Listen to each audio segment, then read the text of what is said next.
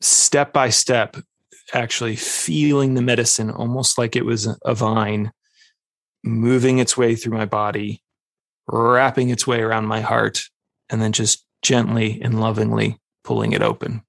Just pulling it open.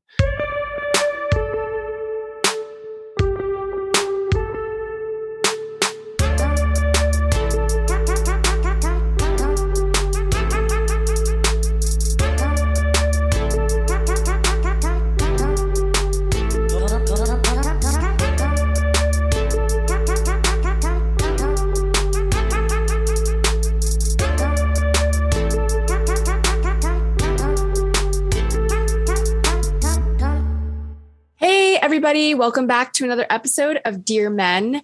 Always happy to have Jason Lang with me, my co-coach and facilitator extraordinaire. Today we're talking about psychedelics and healing and trauma and all the things. And this is one that's been requested and we've been wanting to do for a while. So I'm excited to get into this topic because I think there's just a lot of hope and possibility and also some sort of misunderstanding or perhaps, not a lot of clarity around what psychedelics can actually help with and what they can't help with. Jason, you have a wealth of experience when it comes to psychedelics and some strong opinions that I love hearing about. So I would love to hear maybe to start just about your own introduction to psychedelics and how they've served you in your journey. Yeah. So I've done a few, probably not as many as some, but I've done enough to know where they fit in my growth journey and how they can support that and also what their limits in support of that are. And for me, I was pretty much a straight edge guy until post-college, really, even including alcohol. I just wasn't comfortable kind of stepping into those spaces. But as I got into my healing journey, particularly in my early to mid-20s, I could feel the desire growing, right? Like, wow, there's these experiences other people talk about, and I would like to have them, quite simply. And so my first experience, I was so lucky compared to a lot of people in that I did not really come into them how a lot of people do, which is more recreational. So, right, just something we do in high school or college or at parties or at concerts. Not that I haven't done those things, but my entryway was actually through some men I knew through men's work who were, really into certain medicines, and one of whom in particular facilitated me and a friend and just totally guided me through the experience and did an amazing job of preparing me and setting the container and then being present for me during it, and an awesome environment in the mountains of Colorado. And it was beautiful. And that was a very short one. That one's called salvia, which is a plant you smoke that has a psychedelic effect. And it was awesome for me. It was just fantastic. Very healing, very nourishing, very energetic. Definitely, kind of time distorting. Went to some other places, and that juiced me for a while. That was like, wow, that was really good. That was really powerful. It was mostly just a positive experience. And then it wasn't until maybe 5 years later that I kind of really knew I was ready for the next wave. I had moved. I had made a lot of changes in my life. I had been in men's work. I had done some therapy. And that was right around the time, kind of in the, I don't know what you would call the 2010s. I don't know what we have the word for that yet. Early last decade, when ayahuasca was really starting to show up in different transformational communities. And that was one that really kind of scared me and piqued my interest. I kind of had a sense, okay, that's going to happen at some point. I don't know how to access it. I don't know where or how to find that, because I had moved and I had different communities. And anyway, it showed up one day, talking to some good people at a party. I was like, hey, I'm going to do it, you know, in a month. And I was like, wow, can you get me invited? And I went. Needless to say, my first couple journeys past the salvia were with ayahuasca, which I would not actually recommend now. On the other side of my experiences, I think there's just a smoother on ramps to kind of lead you there. But my first couple journeys, I had zero psychedelic impact in terms of like the medicine. Parts of me were still so resistant, so deeply yearning, but so deeply resistant to the medicine that it just didn't land. It didn't hit.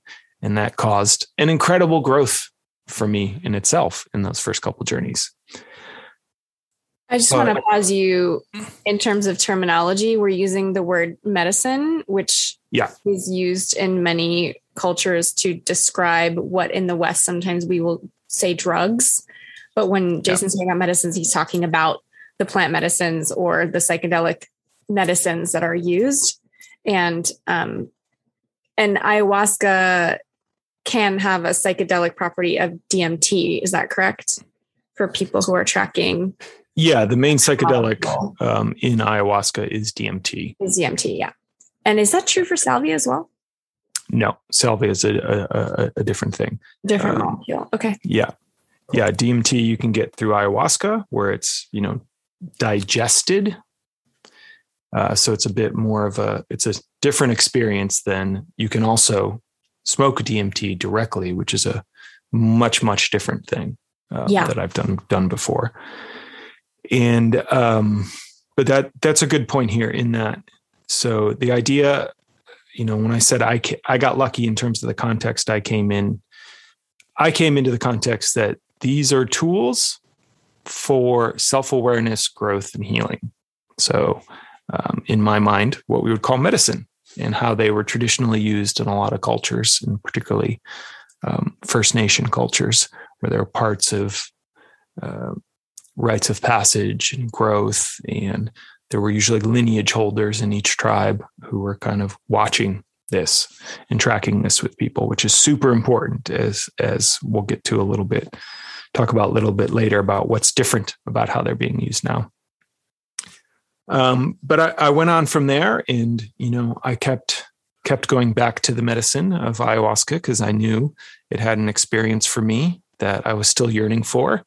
And, you know, its first experiences for me were triggering all kinds of stuff of feeling left out and stuff works for everyone else and not me, what's wrong with me, which actually were powerful,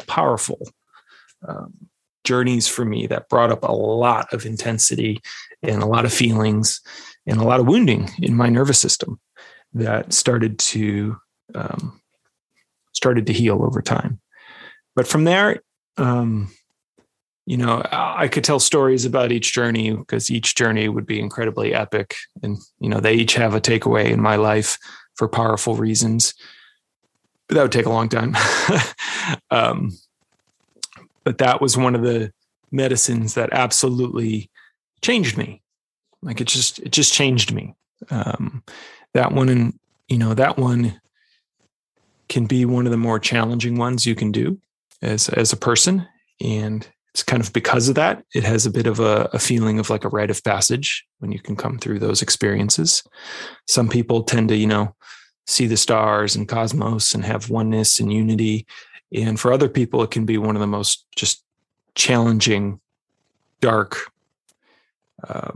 gut-wrenching experiences of their life, because there's a very strong physical component to ayahuasca in particular. A big part of that medicine is that it's also a purgative. So both spiritually and physically, it helps you release and move Jason's things out. Jason's talking about vomiting and also sometimes...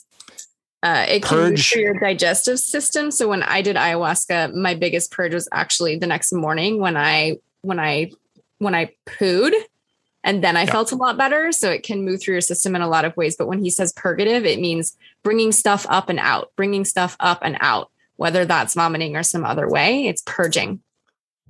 Yeah. So purge can look like all kinds of things. With ayahuasca, it also often looks like vomit. It can look like tears. It can look like sweat. It can look like diarrhea. It can look like laughter. It can look like orgasm. It can look like bodily shakes. It can look like all kinds of different stuff that your body releases through that medicine in all kinds of different ways. And if you're not prepared for that, it can be really scary. So it's just I would say the most challenging moments I've ever experienced in my life were on that medicine, of just like sheerly feeling like in complete hell. There's a unique thing in that it can bring up discomfort, and it's a full blown psychedelic. So it has a quality of time distortion. So it's, wow, I feel awful, and I have no sense of when now is and when now might be over. That can be one of the challenges that I certainly had to surrender to in that.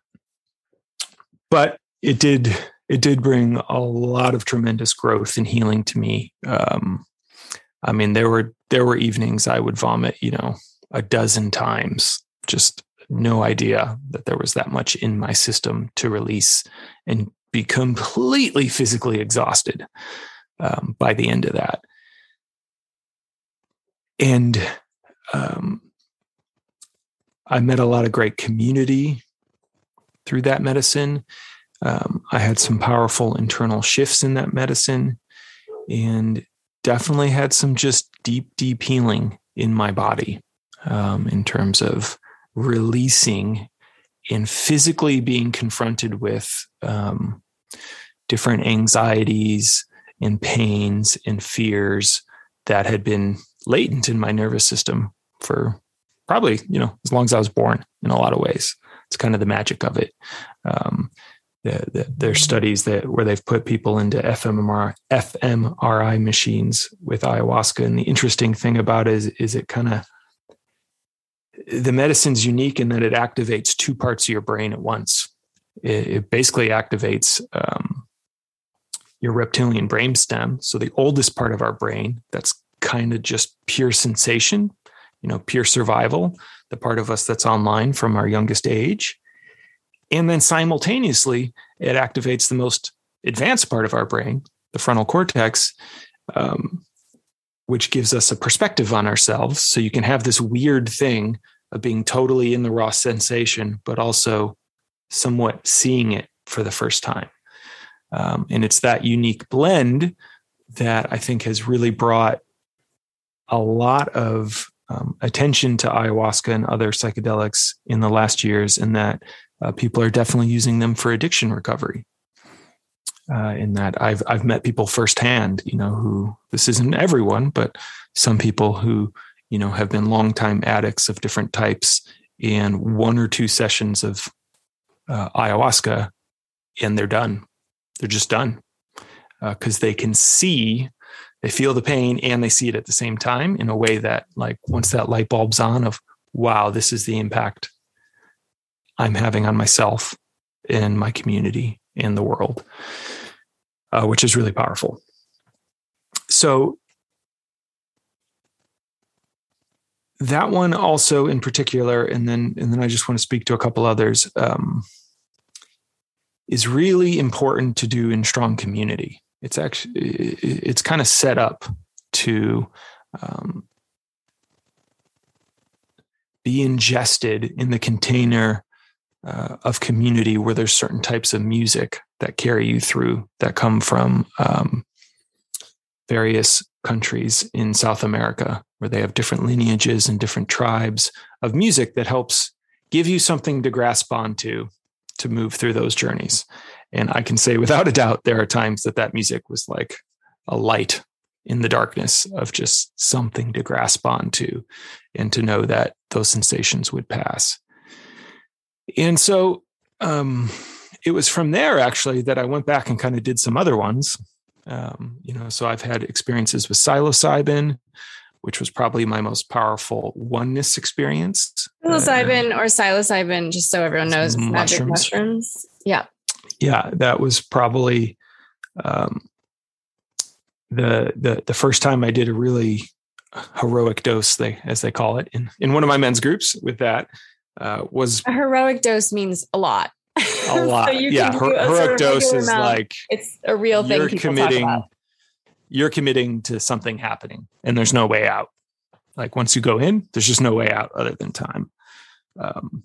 And that was an incredibly positive one for me. That had a lot of oneness and did a lot of healing work around grief and a lot of the things I've talked about on the show before around touch and my nervous system and growing up. And I can still remember to this day sitting on my back. I got to do it outside somewhere where there was a sky and some grapevines above me. And I had this just incredible relationship with this grapevine that was growing in this backyard, like dangling down off a rafter, where I was able to grab onto it and like was kind of like pulling into it and just feeling completely supported and held, and had an experience of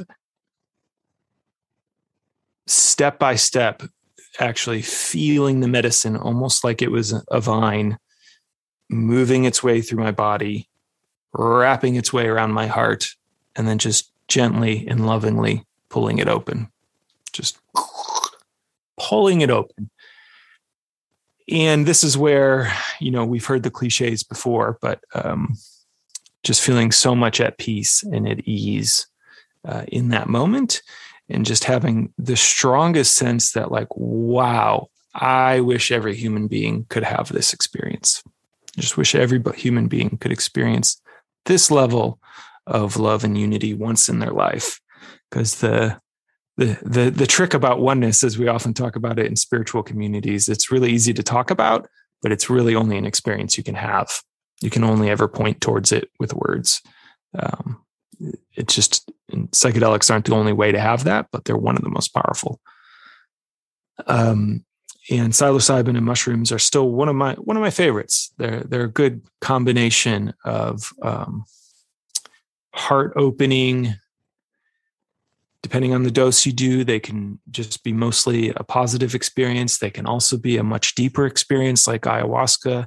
So there's a little bit more range in terms of, or at least for me, in terms of what I could expect with those. And I like them personally a lot. Yeah. I also think that the context in which you're doing psychedelics is critically important. And so, for example, I did ayahuasca in a tent with probably 40 people. There were a lot of people, maybe 35, but it was a full tent.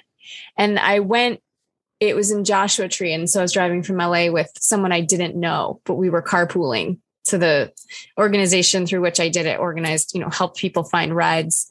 So I didn't know her very well. We got to know each other a little bit on the way out. She was the person I knew the best in the tent. I didn't know anyone else in the tent. I didn't have any deeply safe, trusted people around me. And I think there's something about your consciousness, your human consciousness, that can feel really supported, just knowing that someone there has your back in a ceremony. And when I did mushrooms in a different stage of my life, they were grown by my best guy friend. I did them with my best guy friend during the day in a park. There were trees. It was like fucking dope.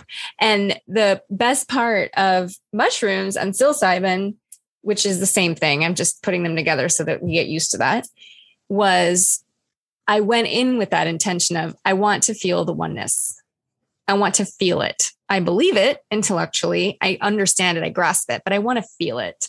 And I really did. And the best part was, it was very relaxing, very relaxing. It was not difficult. And, it wasn't ayahuasca for me. Ayahuasca was really hard, as I think it is for a lot of people, but it's also not an apples to apples comparison, because I didn't have anyone in that tent that I loved and trusted. So I did psilocybin with my best guy friend outside during the day in beautiful nature. And I did ayahuasca in a dark tent with people I didn't know and shamans I didn't know, right? That was the first time I was meeting them. I had no relationship or context. And they did their best to create that between us. We did a sharing circle at the beginning. We did a sharing circle at the end, et cetera. And the other thing that we can probably talk about later, but I found the integration process really hard after ayahuasca. And I've talked to a couple of people who said the same thing, that they were completely depleted. It took them at least a week to recover. It was a big deal. Whereas the recovery from psilocybin, I just felt great for like a few days. I felt really connected to nature. I had, I don't know if it's a restorative experience, but similar to what you said, Jason, I had the feeling of being held. The feeling of being held by life and really the divine mother. Like I had this image of being a baby monkey that was just sleeping with mama monkey, just completely comfortable in a hammock.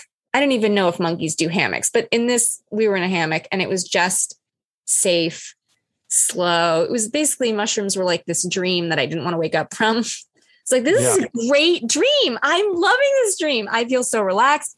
And that feeling state of just being with mama monkey, just being relaxed was an anchor point for my meditations after that. So it was a peak experience, which I'm sure we'll talk about, that I was able to use in my spiritual growth, right? It was, I was like, oh, this is what people mean when they talk about love. And I'm not talking about romantic love. I'm talking about the love, the pure love of I am held. I am, because I hold space for a lot of people. I do for a lot of people. I am a provider of love for a lot of people, but that was an experience of, oh, this is what it feels like to just relax and be held. I'm not providing, I'm receiving. And I think that because of my childhood trauma and the way that I grew up, that experience was truncated. It was sort of cut off. And I became the caretaker of my mom's feelings in many ways, very, very, very young. So I was in a state of hypervigilance and not really able to relax and be held because I was constantly on the alert for her. And many of our clients have a similar experience in whatever regard. Maybe it was an alcoholic parent, whatever it was something where I have to be on guard and alert to make sure that I'm safe or my siblings are safe. And that really affects your nervous system. So for me, psilocybin was a much more relaxing and restorative journey itself. And it was also an easier integration into my life. And the context was different, right? The context was different. And then, you know, we can get to the rest of it, but other journeys I've had have also been with people I love who have my back, who know how to move energy, who are with, I feel with, you know, held. And those were much better experiences. So it's hard sometimes to separate out what is the medicine and what is the context of the medicine. And they're doing a lot of research at Johns Hopkins on psilocybin. And my understanding is that when their patients are doing psilocybin, the therapist is physically in the room with them. They prep them. They have a whole conversation about, you know, if something scares you, turn towards it, see what it has to teach you. And I'm right here. And in addition to that, they have their loved one or a few loved ones in the next room. So their beingness knows I'm held. There are a couple of folks here holding me. And I really believe there's something about that that can also change the experience because human consciousness is kind of malleable. You know, there's a lot going on in those spaces. Yeah, totally. I'm realizing we could do hours on this subject. So I've done other things. I've definitely done my experiences with MDMA and LSD and hapé and combo. Yeah, let's explain those for people because they're not going to know that, especially the last two. This is another question I sort of had for you, which is, what quote unquote counts as a psychedelic? Because I think some people would maybe say that MDMA doesn't quote unquote count. I would count MDMA, also known as Molly, which, you know, back in the day, they say Molly would be mixed in with ecstasy, just so people know what we're talking about. But some other people might say it's not a psychedelic. I would argue all the things we're talking about right now fall into that category, but I'd be curious about your. Yeah, there's a range here. So, you know, the broad term psychedelic would mean altered state. Within psychedelics, there's this idea of entheogens, which are things like mushrooms and ayahuasca, and I would say LSD, that actually change the way your brain is experiencing the moment. And so you have, you know, you can have distorted time, distorted visuals.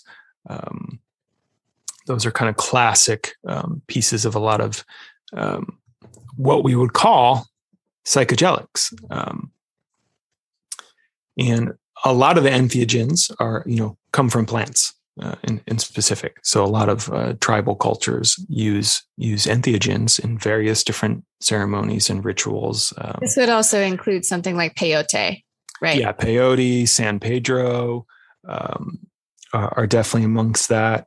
You know, things like LSD are more, it's man-made chemical in a sense, and ketamine and some others that are kind of in the world now are part of that as well. But what I would say is the broad umbrella of psychedelic, meaning altered state, meaning my state was one thing and I took the substance and it changed to another, is we'll cover all of these things like hapé, which is a tobacco you kind of inhale through your nose, has an altered state, but it's not like time distorting. You don't really see patterns or anything like that. It's just more of a kind of, for me, it's always a deeply embodied experience, just like, oh, I'm here, boom, on. And then combo is something that's just, it's an altered state in the sense your body basically gets super sick for a very short time and thinks it's being attacked. This is frog poison, right? Yeah. So combo is another really popular one these days. It's comes from a very specific frog in the rainforests that has a certain type of venom that impacts us and causes our immune system to go into hyperactivity. It's not super long. It's maybe like 2 hours. I actually can't quite remember. Did it a couple times, but it's intense because they basically burn a little hole in your skin and they apply it to your skin and then it immediately gets sucked into your bloodstream. And within seconds, it's like the experience of getting sick in real time. Your heartbeat goes up, you start to feel inflamed, and then there's a ton of vomiting, but it's an incredibly healing, it's been one of my favorites. Let's actually pause there, because I want to hear about, let's say, a combo journey that you did, because we're talking about the physical symptoms, but a lot of times you get a download or, you know, something happens during the journey. It's a spiritual practice. So let's slow it down for 1 minute and talk about a combo journey that you remember and what you got out of it. And also, did you set an intention before going in? Yeah, combo, like ayahuasca and a lot of the plant medicines from South America tend to be heavily ritualized. So there's a lot of intention setting and music and procedure and ritual and very long lineages going very far back into tribes in terms of how you use these things and why you use these things. So my combo journeys were actually initiated. I did them with my wife because we met someone at Burning Man who led them and was talking to us about some of the research coming out about combo and epigenetics. Epigenetics is basically the part of your genes that you can change. So there's certain wiring we come in with, but there's also all these different I think they call them peptides that you can turn on and off that change the expression of that gene. So we're actually quite malleable, which is one of the things that's quite amazing about these. And anyway, he was telling us about those and we knew we wanted to have a child. And it just became super clear, like, oh, wow, this would be an incredible gift to our offspring to do some deep healing work on ourselves and our lineage. And so that was our overall intention going in. We did 3 ceremonies in a row, 3 days in a row. And I think it was my, I'm trying to remember based on where I was in the room, I think it was my second day on that one. You know, I just set the intention of have your way with me, like whatever you need to do to me to heal me, please do. And that was one of the first ones where I actually went unconscious for like, I don't know, 10 seconds. It wasn't super long, but I was held. I was, you know, I had one of my best friends holding space in that. And it was so blissful, though. It's so hard to explain, of the coming back from that, of just like total nothingness to coming back, that even though I was totally in agony from a lot of vomiting, that one's just like, you just have a stomach ache and you're really hot and you're sweating and it's like fevering in real time. But then it kind of passes, you know, fairly fast. There's no time distortion there. So I could be super uncomfortable, but I could open my eyes and have a conversation with you of like, wow, this is super uncomfortable. And the intention then, the reason, the reasoning behind it is this is helping to unclog the drains. Is that right? Yeah. That one in particular flushes your whole body, your whole lymphatic system. I mean, they have research where this venom in particular, it like bonds to certain peptides with water in the inside of us, and it'll like flush your whole lymphatic system. I mean, the time I did that, I was seeing a personal trainer who teaches a very specific, it's not quite muscle testing, but it's a way to see what parts of your body are turned on and turned off. And it turns out a lot of us walk around with a lot of our body off, and it causes all kinds of stress for us. And I came back from Combo, and I laid down on the table, and it was insane. My whole body was just on and solid, every muscle, without having to turn anything on. It was just an incredibly, I came out of that just feeling like golden thunder. Just like, wow, I feel strong. I feel clear. I feel clean. And it's one I look forward to actually doing again soon. And that one, you know, Combo's kind of like ayahuasca in that part of the reason you do it is it is challenging. It's about learning to be with your experience, no matter what it is. And that was one I really, really had to lean into with Combo. And I would say Combo and one specific Aya ceremony I had were powerful for me in particular, in that they were the most surrendered I've ever been, of just like, I actually cannot care for myself here. The Aya journey I'm thinking about in particular, you know, I had to ask for help to be carried to the bathroom, and I had to have men, you know, unzip my pants, pull my pants down, make sure I was seated on there. And it was, I mean, I can even feel the tears now of just like being that open and that in need of others was not something I was used to walking through the world with. And these, you know, were men I'd never been before, but it was just like, I can't do this. And that was such a profoundly healing experience for me, to be able to just totally surrender like that to the caregivers of that ceremony. I think this is a good time to talk about surrender, because that word can be very, very triggering for a lot of people, especially abuse survivors, sexual abuse survivors, domestic abuse survivors, domestic violence in the home, alcoholic parents, anyone that had a feeling of chaos or being out of control often does not want that feeling in adulthood. They do a lot of things to construct their lives around control, whether they're conscious or unconscious of that. And we've seen it. We've seen it in clients and friends, in ourselves. I've certainly seen it in myself. And that learning how to surrender to life is, I believe, one of the greatest gifts of medicines, different kinds of medicines, in that they do generate, they incapacitate you. Some of them, they incapacitate you. They make it so that you must surrender to life. You must surrender to the process. Now, within that, you can resist. You can try to resist. You can resist. And what I've experienced is that's the most painful part.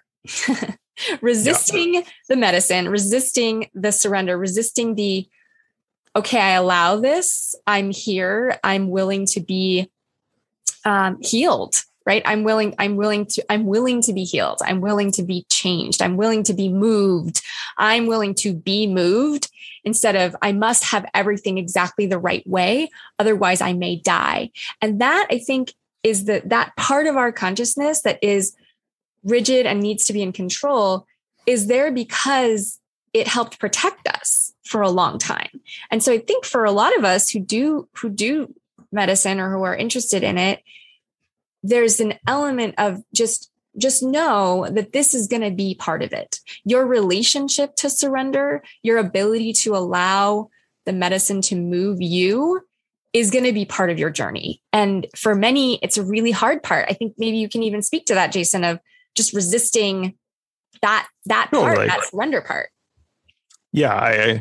I've had to come to terms in my life with my body's mostly resistant to the moment. A large portion of the time, just in all kinds of ways. That's part of the, what I'm rewiring. But yeah, in terms of, so this idea of resistance, and this is just my belief. So this is anecdotal based on experiences I've had and I've witnessed in others. The idea of a bad trip, I think, goes hand in hand with resistance.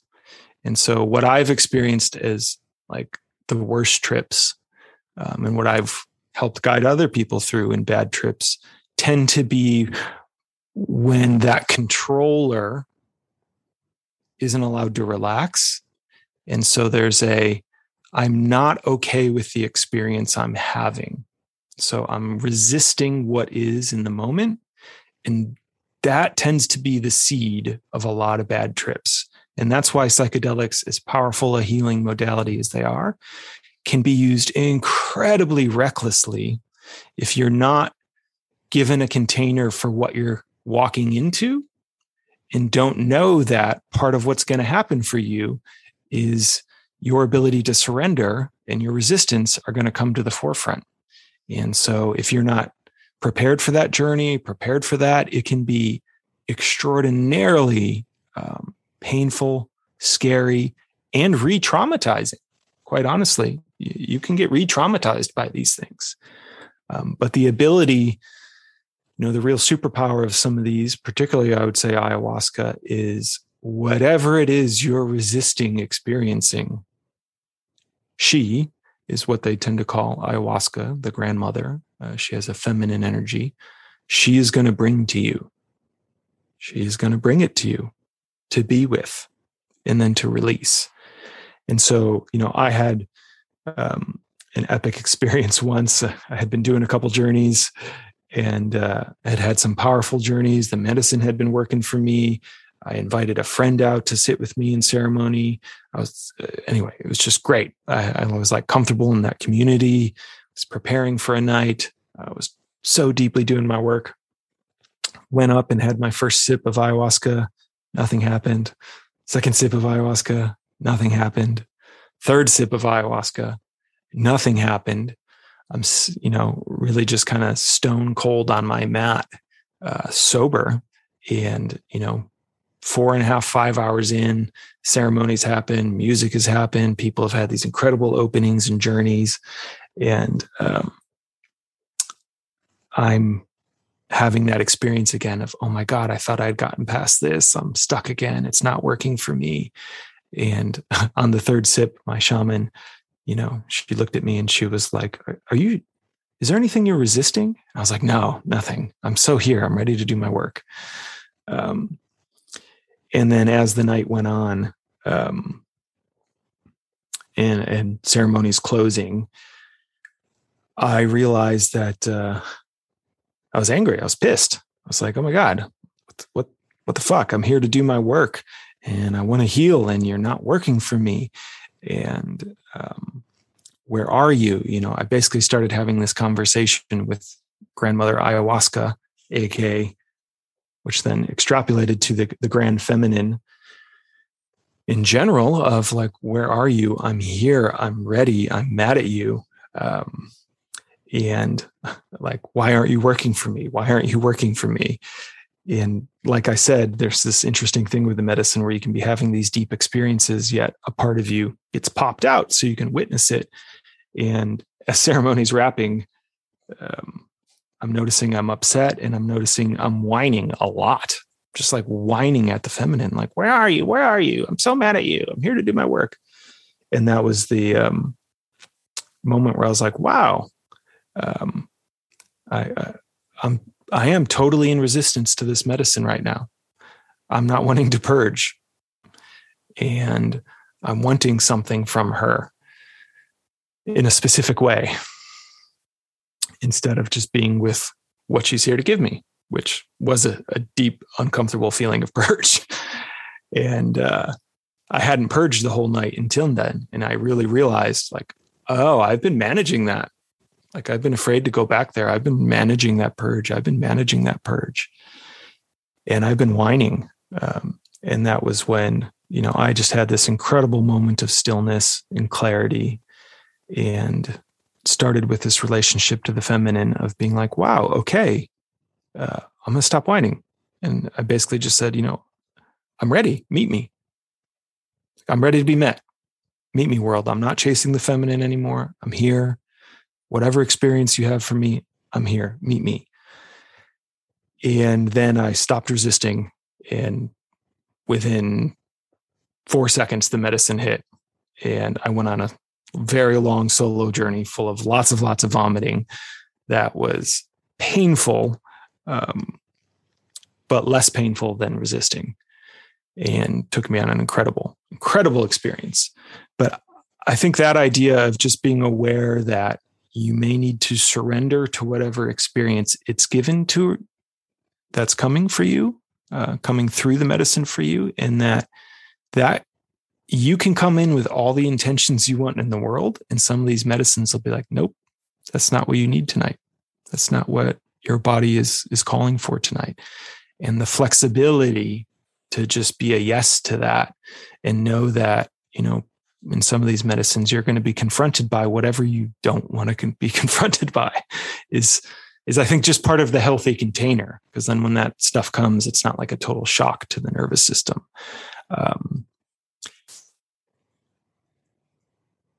And so that I want to bring a little bit more structure to what I'm sharing here, because I'm realizing I'm just kind of all over the place with these medicines and the idea of psychedelics, but that they, I think, are absolutely an incredibly important part of a healing journey.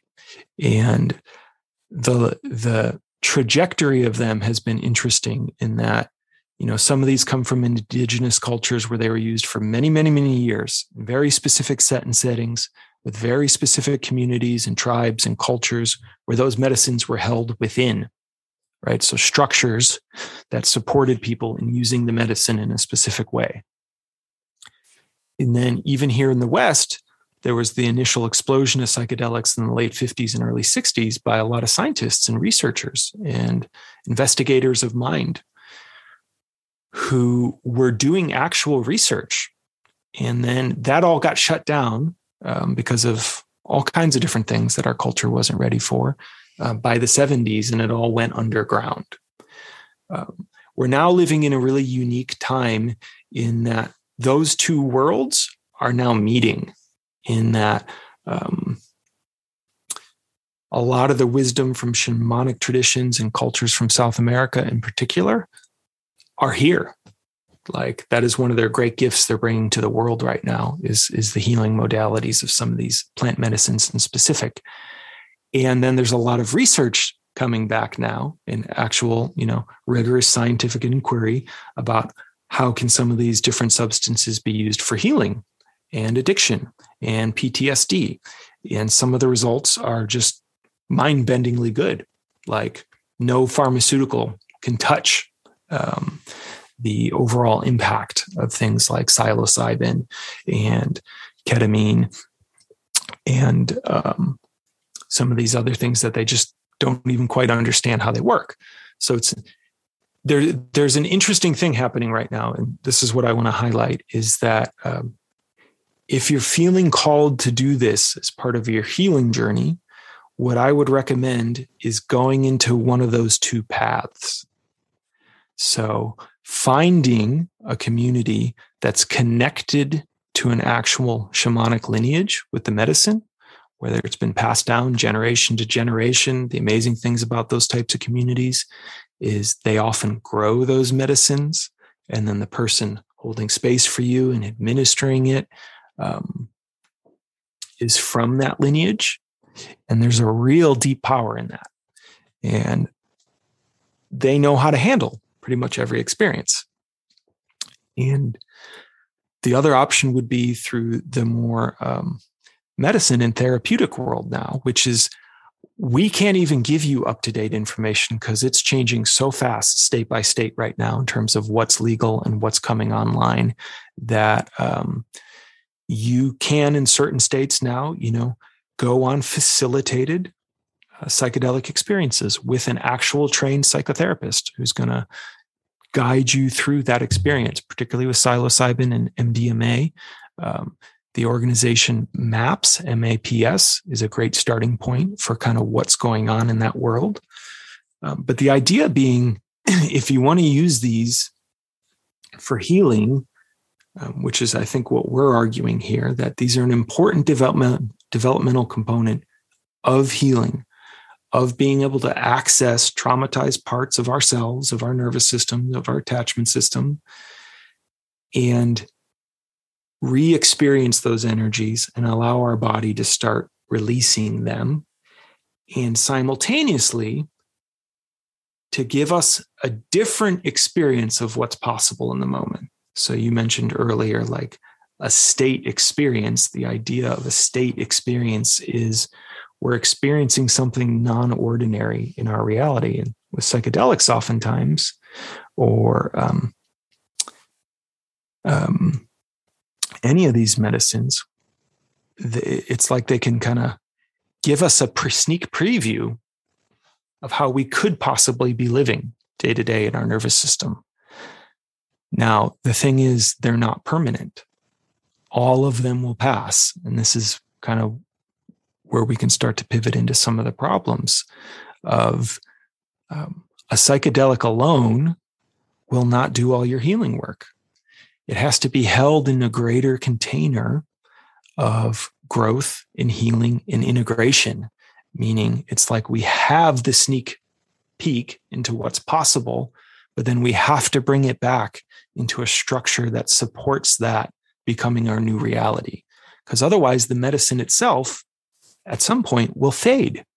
It'll one of the powerful things about it and why integration is so important is particularly ayahuasca and mushrooms actually promote neurogenesis.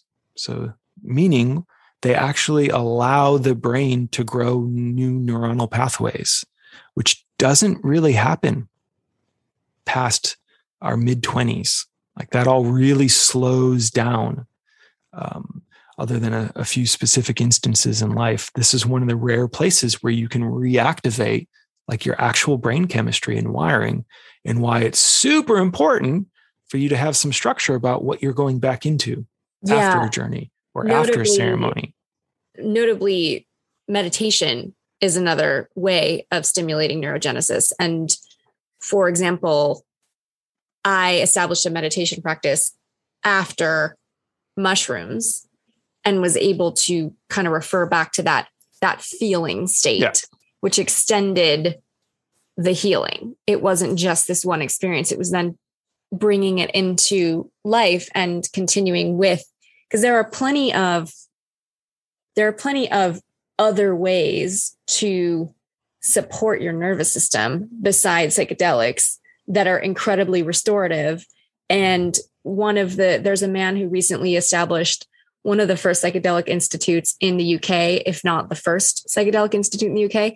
And I listened to him on a podcast, and he talked about, listen, no psychedelic on the planet is going to replace a close friend or a group of close friends.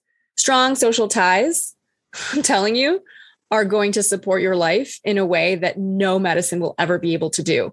And this is a guy who's devoting his life to making psychedelics accessible to people for healing. And he sort of went on like that about other things, you know, exercise, getting enough sleep, meditation, being with people you love.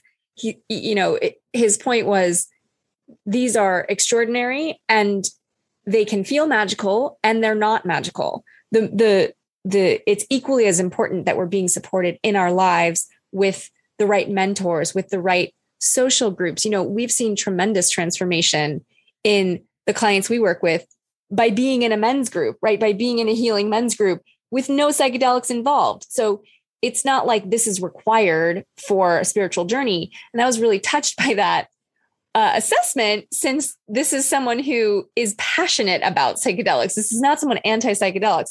This is someone that's very committed to helping traumatized people get access to medicine that can help them. And his point was, it's not the be all end all. It's really helpful. It's not the be all end all. And there's really interesting research being done at Hopkins and other places on MDMA, on Molly, what's known as Molly colloquially. And their protocols are very specific. They have 9 sessions. They have 2 prep sessions. They have 1 Molly session, 2 in between sessions, 1 Molly session, 2 wrap-up sessions.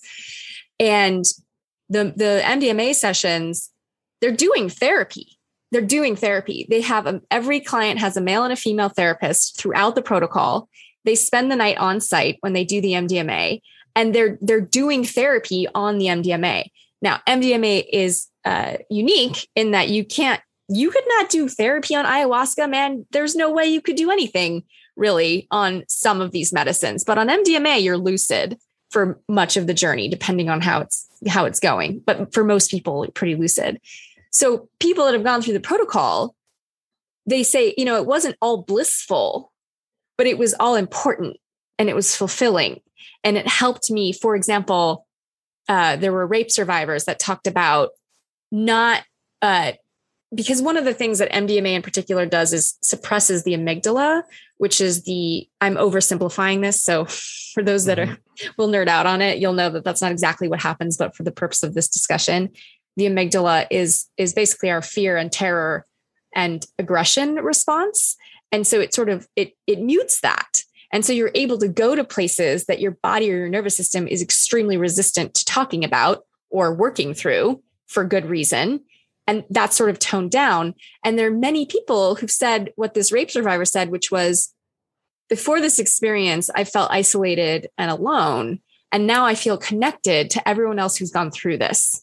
So I feel part of something. And that makes all the difference, because that feeling of isolation and aloneness and loneliness, and there's something wrong with me-ness, is the root of so much angst and suicide, and, you know, lists go on. But all of the sort of negative experiences as a human tend to come out of, I feel alone, I feel different, no one understands me, I'm bad, no one's going to love me, all of that sort of smallness and isolation.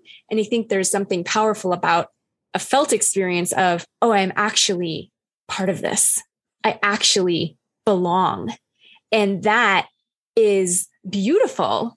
And it doesn't last, to your point. So there's the actual experience, and then there's what you do with the experience and how it's integrated. And again, I would just also sort of name, like, that protocol is very held. You have a male and a female therapist with you the whole time. The same people are supporting you through your whole protocol, your whole journey. And you spend the night on site, you have breakfast the next day. It's like, it's very human. It's very loving. It's very held. It's, you know, it's within a context where you're being supported, and it can feel a lot safer that way than for example, what you were saying recreationally, or when you're not prepared for, you know, some shit's going to go down and we're going to be here with you. You're not alone. It's going to be hard and we're with you. Yeah. It's a great point. So in the shamanic tradition or in the new therapeutic modality, there's always someone there literally holding the space. You know, in shamanic traditions, the person will often do a little bit of medicine, but they are so deeply versed in it. It's, you know, it's just like a dose that doesn't impact them generally. They're able to just be present. And I think you're speaking to something important here too, that the different medicines are going to be used for different things too. So this is why, you know, finding someone you can talk to about these different things to know what kind of healing experience you want is going to be important. So something like MDMA is an empathogen, right? So it's at, you know, like I said, the ayahuasca kind of focuses on the frontal cortex and your brainstem. It activates those two. MDMA is different. It activates the middle, the limbic system, really, the emotions and safety and feeling connected, and just, you know, tends to be a pure heart opener that allows for a feeling of safety.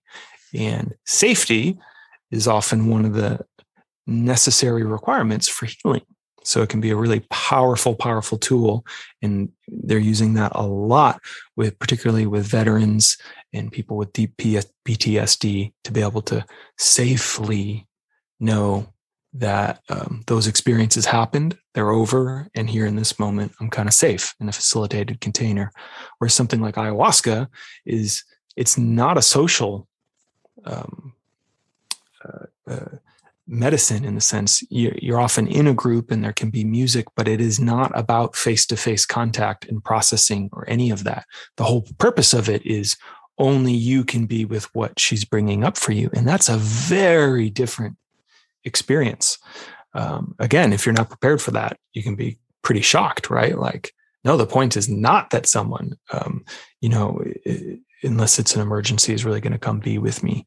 So you kind of got to know what you're looking for in these things, and really spend some time finding some trusted sources. So here, I'm just going to speak to some dangers that are present, and that's that interest, particularly in some of the shamanic medicines like ayahuasca, has exploded in the West and has become unhooked from lineage. So it's come unhooked from a lot of the tribal cultures it was brought forth in, meaning a lot of Western people are now administering it from a purely Western context. And that has an impact, right? To be regularly doing a large amount of ceremonies on something like dieta, which is when you do a bunch in a row and you have a very disciplined diet and whatnot. You were in a tribal context where people knew you and were tracking you over time. Which is not something we're often seeing. There's a type of eco tourism that has sprung up with ayahuasca, where it's like, fly in, do a couple ceremonies, and then like, adios, you're healed, which is never the case, right? There's always the aftermath. And you just want to be really careful who you're going to trust with that journey.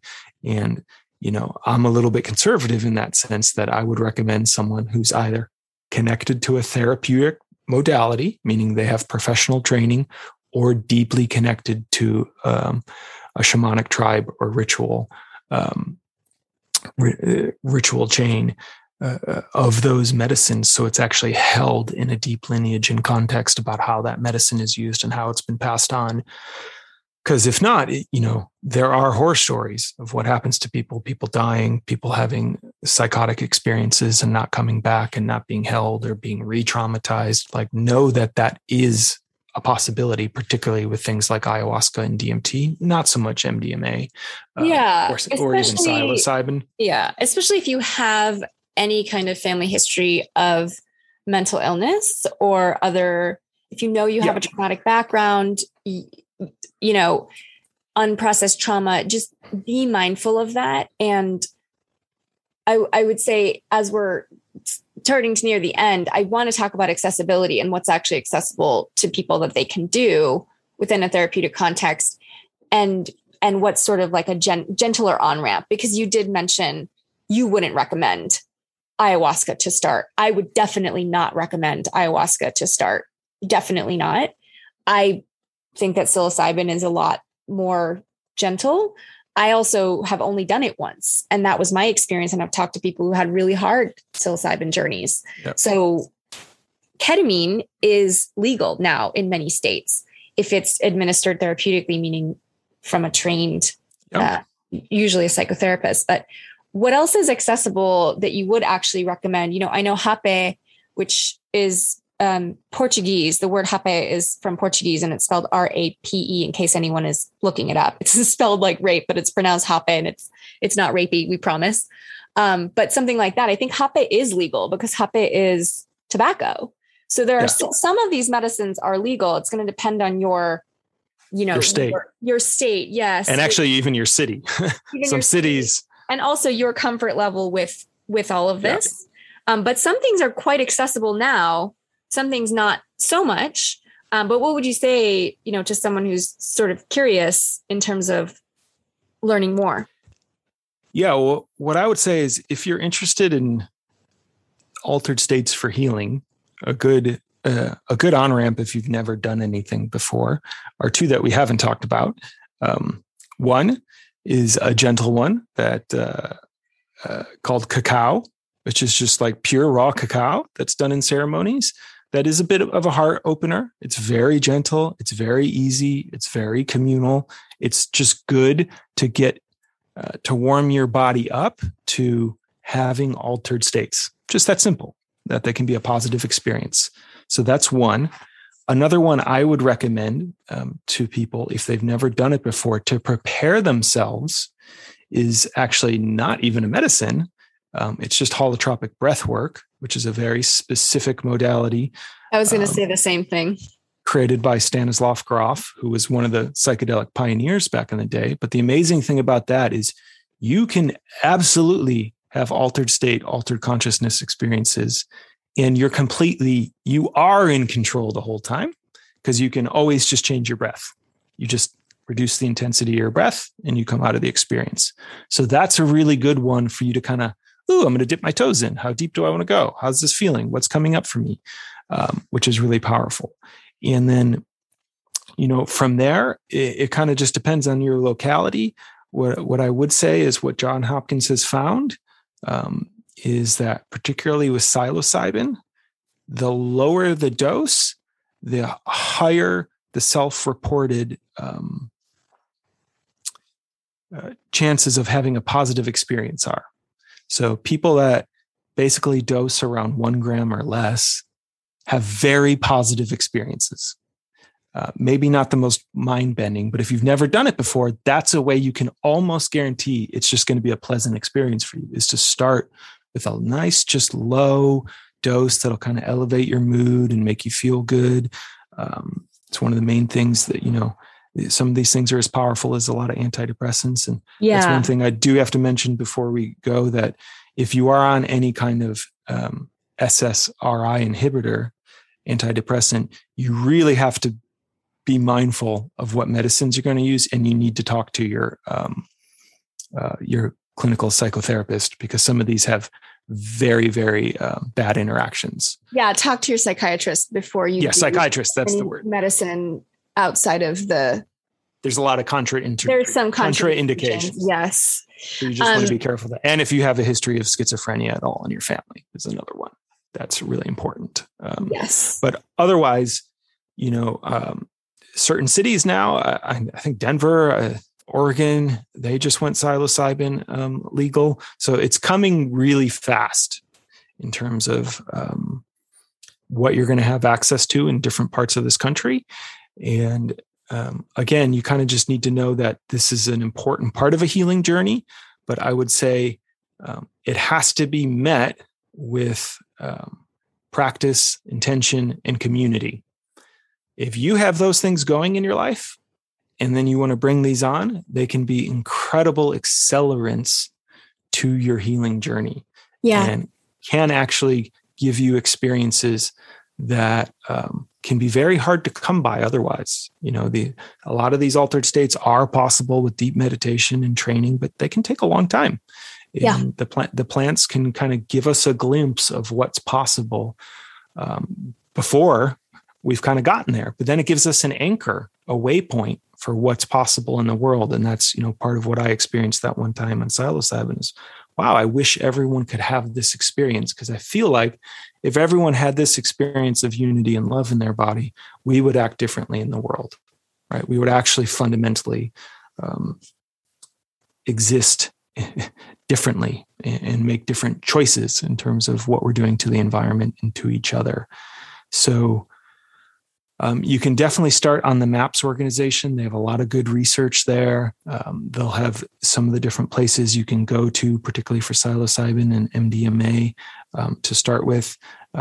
Hapé, you know, you can just order it online. But again, I would really suggest trying to find someone who has experience with it, because it's from a lineage as well. So I would strongly recommend that you do it within a container, not. Yeah. So someone can guide you through that journey. Even if it's just a friend who's done it a lot and can kind of hold your hand, it makes a really big difference to just know I'm being held in this. Combo's pretty popular and pervasive these days. Ketamine is definitely being used in clinical areas. So for a lot of these different things, like I said, they're using them to treat long-term depression, PTSD, addiction. And we're really just getting started with, you know, what they know about these. The author, Michael Pollan, has been doing a lot of writing about the new wave of how these are particularly being used in terms of clinical and healing. So you can check out, I can't remember the name of his latest book, but you can definitely check that out. Just Michael. Yeah. Pollan. And I would also just mention that I think that we still don't know enough about how medicines impact women and men differently. I know that for me, medicine tends to hit me fastest in a group and hardest in a group that's consistent. So I think some people are more sensitive to medicines. And I know that in the West, in terms of Western medicine, often clinical trials are done on men. So we don't always know about the effects on women because of the culture we live in. So I just wanted to mention that, you know, I think to highlight what Jason said, for example, about psilocybin is starting with a very low dose is a great idea, because then you can see what happens to your body mind. And for some people, that is going to be enough, right? For very sensitive nervous systems, especially if you have, you know, if you eat in a clean fashion, if you are, you know, on your journey already, right? You don't have a dense nervous system, right? You're sensitive. You have a lot of awareness already, even just physical awareness. You're probably going to have more of an experience faster. So it's good to start slow. And then I also just wanted to echo holotropic breathwork. Breathwork is a modality that has also been used for centuries around the world. I mean, since the dawn of time, to generate altered states in a safe fashion, meaning you can change your breath at any time. And when we're talking about holotropic breathwork, essentially we're talking about hyperoxygenation. So we're talking about, for example, that kind of rhythmic breath where you're bringing a lot of oxygen in quickly. It can create an altered state. It can do things to your hands. You can have all kinds of experiences on it. And I've been doing holotropic breathwork regularly for the past few months, and I definitely get downloads and meditate afterwards, and it feels similar to medicine. So the kinds of states that you can get into without a substance are also possible with holotropic breathwork. And there are practitioners, there are classes, depending on where you live. I just wanted to also throw that out, that of course that's completely legal no matter what state you're in. Physical state or country, you can find that kind of thing. Yeah, there's all kinds of virtual classes now in the COVID world. And then the full deep dives are still a facilitated thing in terms of you have a buddy who's present for you the whole time to just, so you can totally surrender into that experience, which is really, really something and really powerful. And, you know, this is definitely just something where diligence pays off. So don't feel a rush and don't feel like you have to do these things. What I've tended to find is that we feel a call at some point in our life And then we know, okay, this is something I feel ready to engage with. And through some intention and then through some receiving through the world, the connections will open that you need. And that takes some time, you know, get to know the community, get to know the leader, get to know the medicine, get to know what to expect, talk to other people who have done it, and be really clear about, you know, what you might want to get out of it in terms of your healing, what you're bringing to the, bring into that medicine in particular, and what you might want to get back from it and how that's going to serve you and your community and your relationships. Yeah. And as we start to wrap up here, I also just want to, you know, reiterate that you are in control of your boundaries. If you're at a ceremony or something's going on that doesn't feel good to you, remember that you're an adult, because sometimes we get into a free state. So just know you're always the arbiter of what feels good and what doesn't in terms of your intuition around who you're working with. And just because you paid, for example, you know, just be aware, be online. You know, you are in this, your intuition is there for a reason, and you are able to work with whoever you want to and not work with whoever you don't want to. So the last thing I'll share is just an important piece that comes from one of my teachers. And that's, so one of the dangers I have seen too, again, just my last red flag, is people can become addicted to the states, right? Whether it's psychedelics, whether it's weekend workshops, we've probably all met people. Oh my God, I feel so good. The workshop. And then a week later, it's like, I'm myself again. This doesn't feel good. I got to go do the workshop again. Whatever that may be. The idea with these things is not to get lost in the fireworks of the state, the visuals, the heart opening, the whatever that might be. It's to have an experience and an anchor of that you can then bring back to your sober state. So the idea of these is we want to take these temporary states and make them into permanent traits. And that's what we really mean by integration. You need practice, and you need community, and you need healing going alongside those, because it's all still going to come down to, no matter what kind of amazing journey or experience or heart opening or neurogenesis you have, you'll be back in your daily life. And it's going to come down to a microsecond where you have to make a choice about what I want to do in this moment with my body, with my breath, with my relating. And that's where the real work is. And we just hope that these deep experiences or these altered states give you something to source from in that moment. So then you're actually enacting it in a different way. Yeah. Also, hot tip, don't schedule big shit for the next day. No. Try not to, you know, I did psilocybin at like 1 p.m. and I was like, I'll be fine by 7 o'clock. I had a meeting. I went to the meeting. It was fine. I mean, I made it. But man, I wish I hadn't had a meeting. Yeah. I scheduled anything for the rest of that day.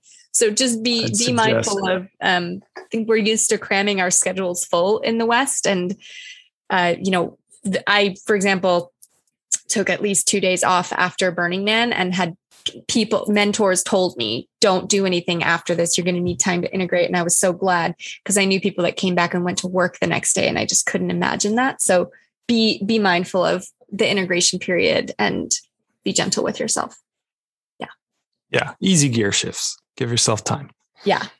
And if you are interested in the work Jason and I do, I know we referenced clients a couple of times. You can do a deeper dive than the podcast by going to evolutionary.men/training.